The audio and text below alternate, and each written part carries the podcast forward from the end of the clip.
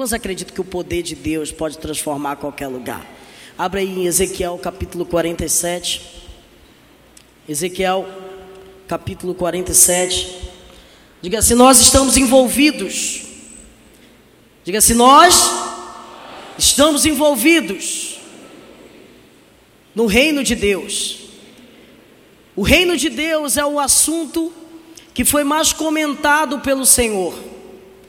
E alguém perguntou para Jesus: Tu tens falado tanto desse reino, de onde vem esse reino? O que é o reino? Mostra-nos o reino.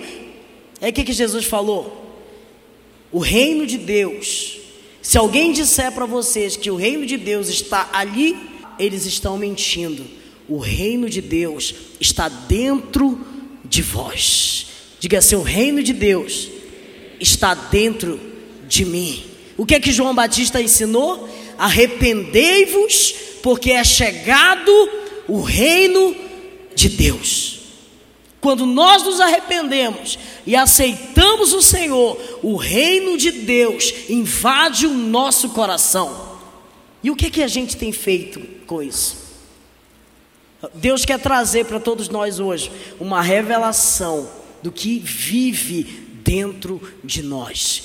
O que vive dentro de nós é um poder explosivo que é capaz de transformar vidas e tocar corações por qualquer lugar que a gente passe.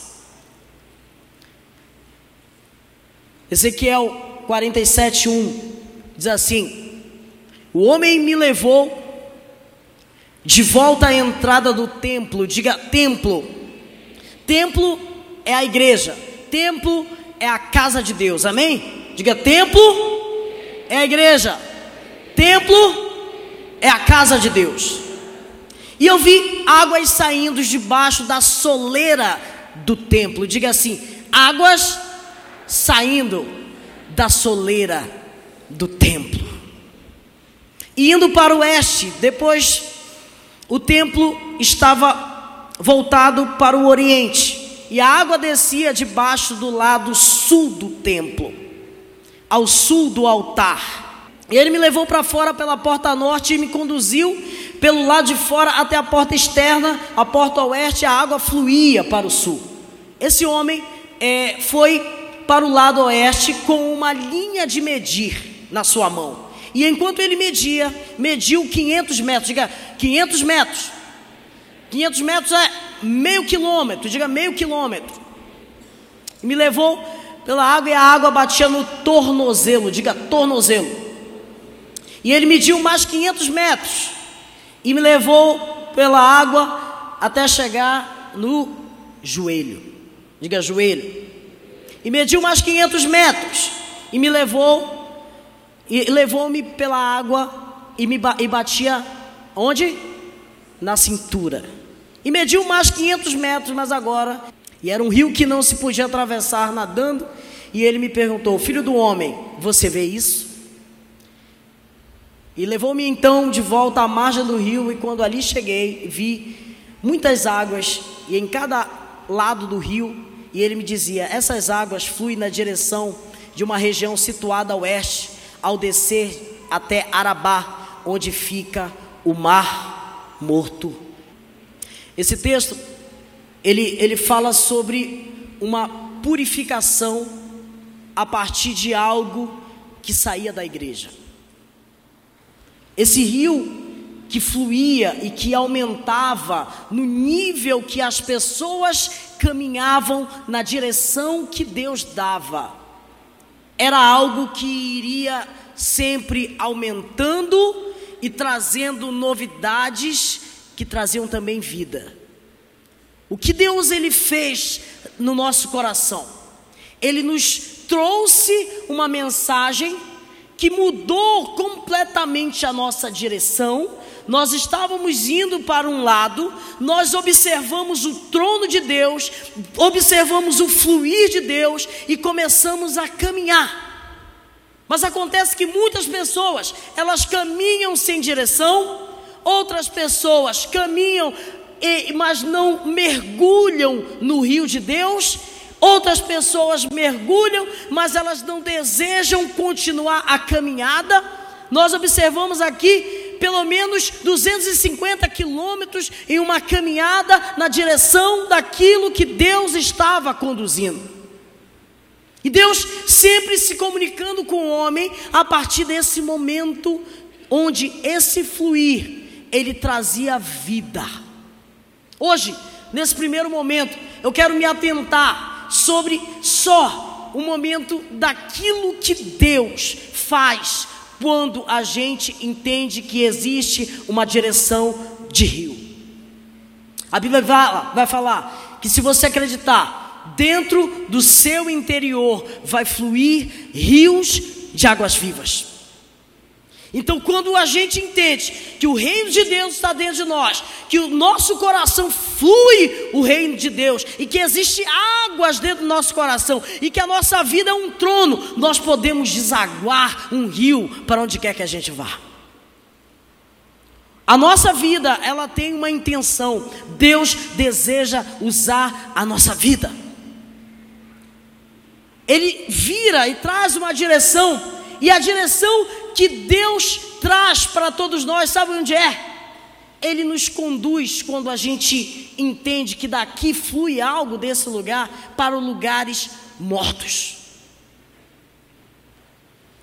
O cristianismo verdadeiro é aquele que vai trazer para todos nós o entendimento que a nossa vida em Deus tem realmente a ver com vida e não com morte.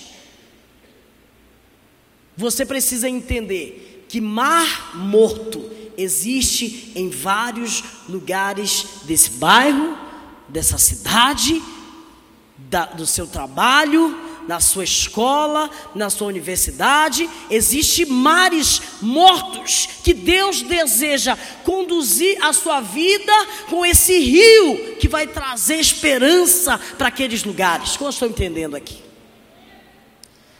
O Brasil ele está tendo uma onda de mover.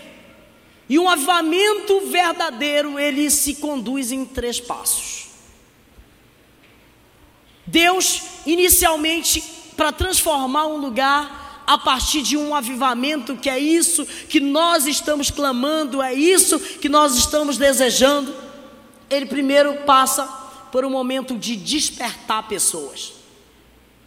Nada que Deus fez tão poderoso, de um poder explosivo, de um fluir explosivo veio sem Deus despertar pessoas.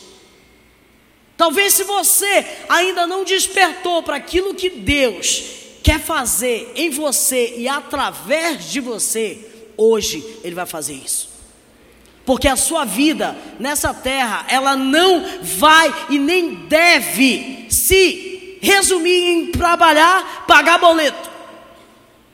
A sua vida precisa manifestar aquilo que Deus já te entregou no Espírito, que é rios de águas vivas que vai fluir sobre todos nós.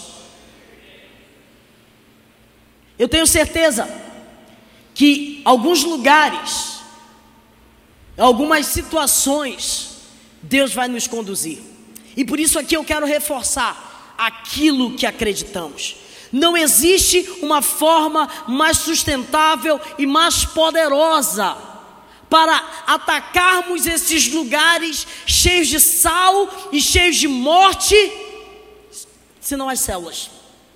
Nós estamos engajados naquilo que Deus está fazendo. Nós, como igreja, nos reunimos em lugares para a manifestação do reino de Deus em vários lugares.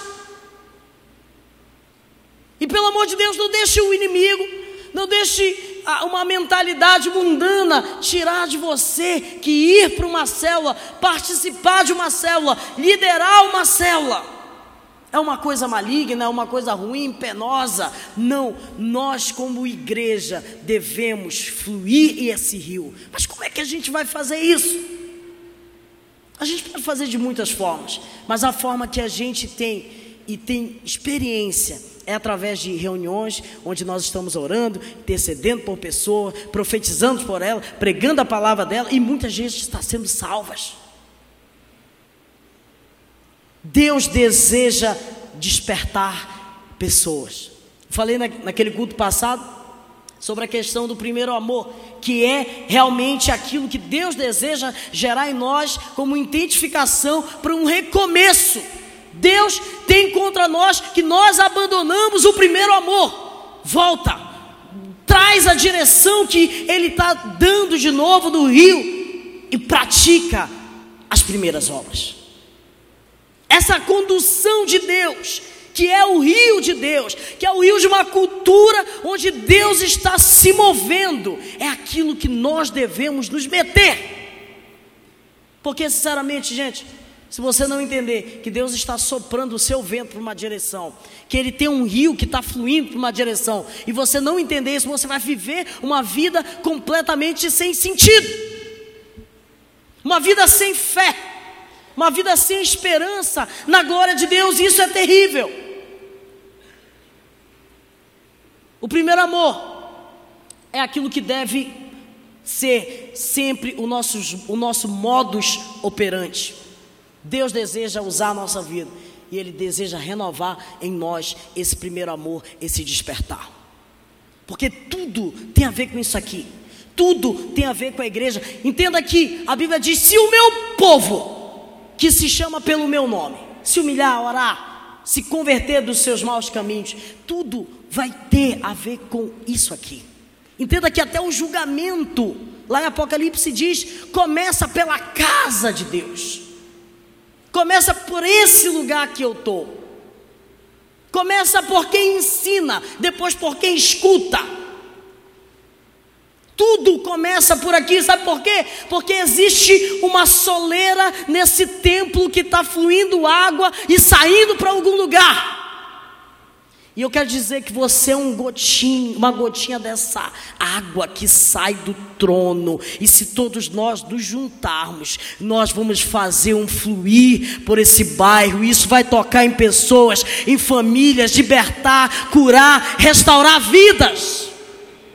É por isso que existe uma tentativa de desunião, porque uma gotinha é só uma gotinha, mas quando uma gotinha se une com outra, vai se tornar um rio fluindo para trazer cura. Desperta! Desperta tu que dormes, a Bíblia fala sobre isso. Efésios 6,10 vai dizer que para a gente se meter nisso, nós precisamos de uma armadura, sabe por quê? Porque essa armadura é exatamente aquilo que vai nos proteger quando a gente sair. Não saia para a guerra sem essa armadura. A Bíblia vai, vai dizer assim: ó, finalmente, sejam fortalecidos pelo Senhor e pela força do seu poder. Diga assim: força do seu poder. Revestidos de toda a armadura de Deus, para que possais permanecer, diga permanecer no dia mal. Armadura é para que a gente possa permanecer. Sabe por quê? Porque nós estamos fluindo. E, e vistam-se de toda a armadura de Deus. Deus tem uma armadura para entregar para todos nós aqui essa noite. E sabe qual é essa armadura? Vamos lá. Aí ele vai orientar dizendo que a nossa luta não é contra seres humanos, não é contra pessoas. A nossa luta são contra poderes é, é, invisíveis, sobrenaturais, forças que, que dominam o mundo de maldade, de trevas. Essa é a nossa luta. Quanto às forças espirituais do mal que atuam nas regiões celestiais, essa é a nossa guerra. Entenda que se você não se reveste de uma armadura de Deus para uma guerra invisível, você não entendeu. Aí ele vai exemplificar um soldado e a sua vestimenta que ele trazia para a guerra. Ele vai dizer assim: ó, por isso, vistam de toda a armadura de Deus para que possam persistir no dia mal. E depois de ter feito isso, vocês vão ficar o quê? Inabaláveis. Passa. Assim, mantenham-se firmes com o cinto de que dá verdade. Diga assim: cinto da verdade.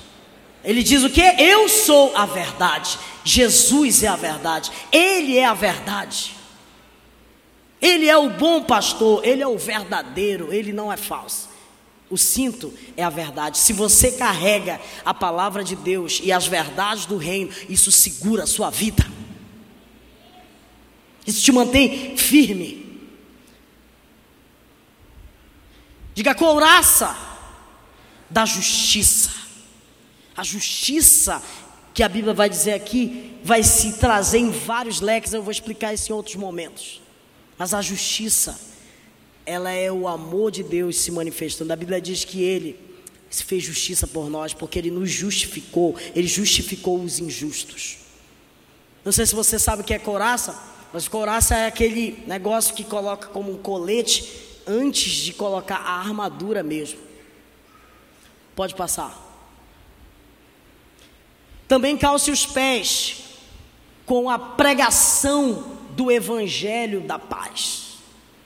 Quando Jesus ele ungiu os pés dos discípulos, tem gente que usa isso como um sentido de honra, mas eu, eu não acredito que, se, que Jesus estava querendo honrar eles, até porque Jesus já tinha honrado eles em vários momentos. Quando Jesus estava lavando os pés dos discípulos, ele estava cumprindo o que Isaías diz: quão formoso são os pés daqueles que anunciam as boas novas. Calçar os pés com a pregação do Evangelho da paz. Quando você prega o Evangelho, você está colocando os sapatos. Amém? Além disso, diga, use o escudo da fé. A fé é um escudo. Sem fé é impossível agradar a Deus. Entenda que se você não tem fé, você está sendo setado todo dia. Se a sua fé está abalada, o inimigo está lançando diariamente sobre você dardos inflamados. Porque a fé, ela é um escudo. Então, sem fé, a gente está sem proteção. Meu Deus do céu. Pode passar. Use também o capacete do quê? Da salvação. E a espada do Espírito, que é a palavra de Deus. Entenda que existe armas que são defensivas, mas também existe armas de ataque. Só são duas armas de ataque que tem. A primeira é a palavra. Diga amém. Diga a palavra é uma espada. Cadê a sua espada? Levanta a sua espada aí. Uou. Levanta o celular também. Se você não está. Seu celular também é uma espada. E por último, isso daí para mim é uma das coisas mais importantes. Eu tenho praticado isso, tem sido muito, muito legal. Diz assim: orem no espírito. Esse tipo de oração aqui é uma oração espiritual. A Bíblia vai dizer nesse verso sobre dois tipos de oração, preste atenção. Orem no espírito em todas as ocasiões. Eu estou aqui, eu estou pedalando, eu estou orando no espírito, eu estou aqui na minha consciência, eu estou orando. Aí ele vai dizer: tendo isso em mente, estejam atentos e perseverantes na oração por todos os santos. Isso é uma intercessão. Então, nós precisamos orar por nós mesmos, mas também orar pelos outros. Você intercede por alguém? Você tem coragem de impor as mãos em alguém?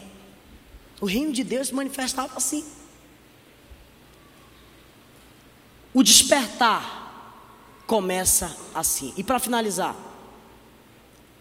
eu vou orar, fique em pé.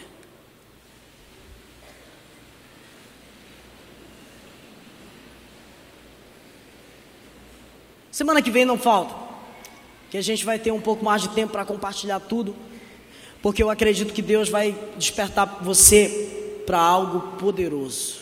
O que, que você precisa pegar hoje? Pastor, o que, é que eu preciso pegar hoje? Eu preciso entender que de mim flui um rio isso tem uma direção. O rio está indo para uma direção. E eu preciso ir nessa direção com uma arma, com um escudo, com uma proteção.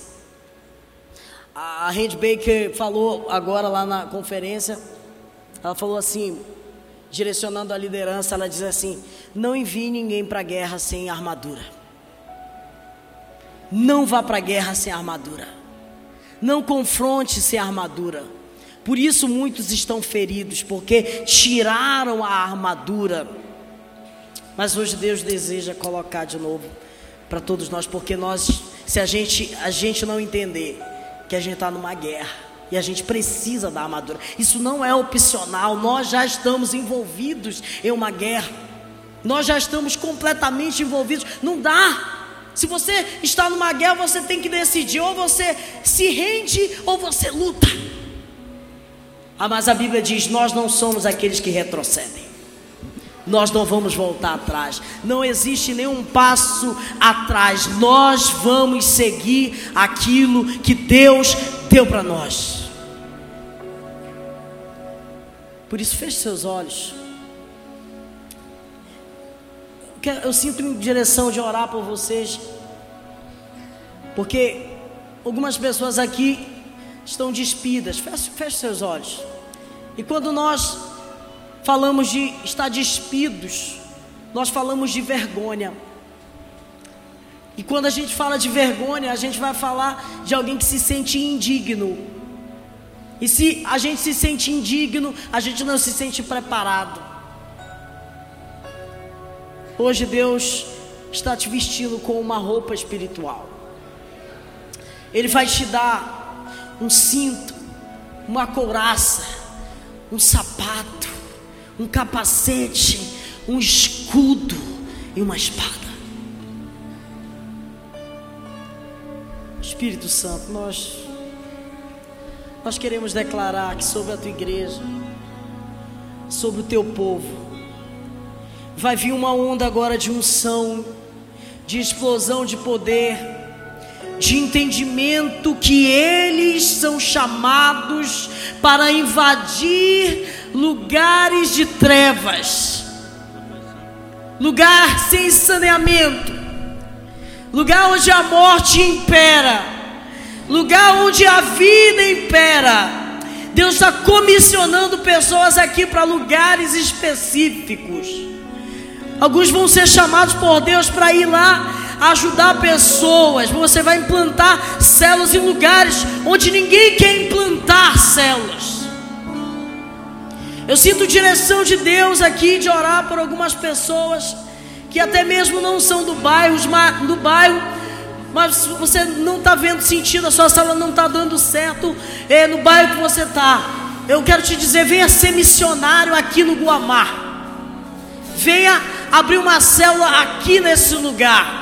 A Bíblia é muito clara sobre pessoas que não estão querendo. O que é que a Bíblia fala quando você chega em uma casa onde alguém não quer? Bate!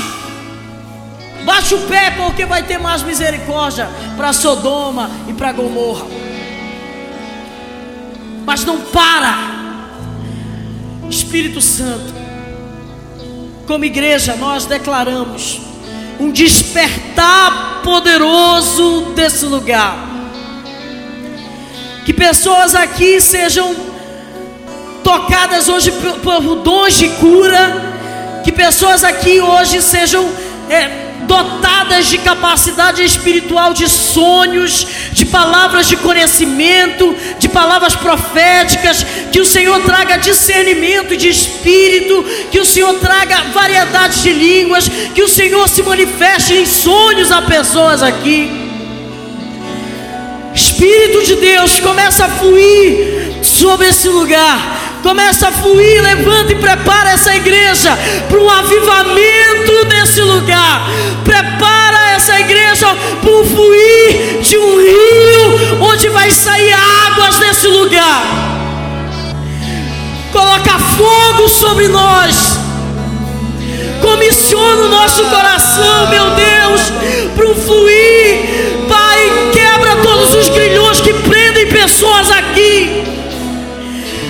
sua voz e diga assim: Deus, eu estou aqui. Diga isso sim, Deus, eu estou aqui. Eu quero ser usado por ti.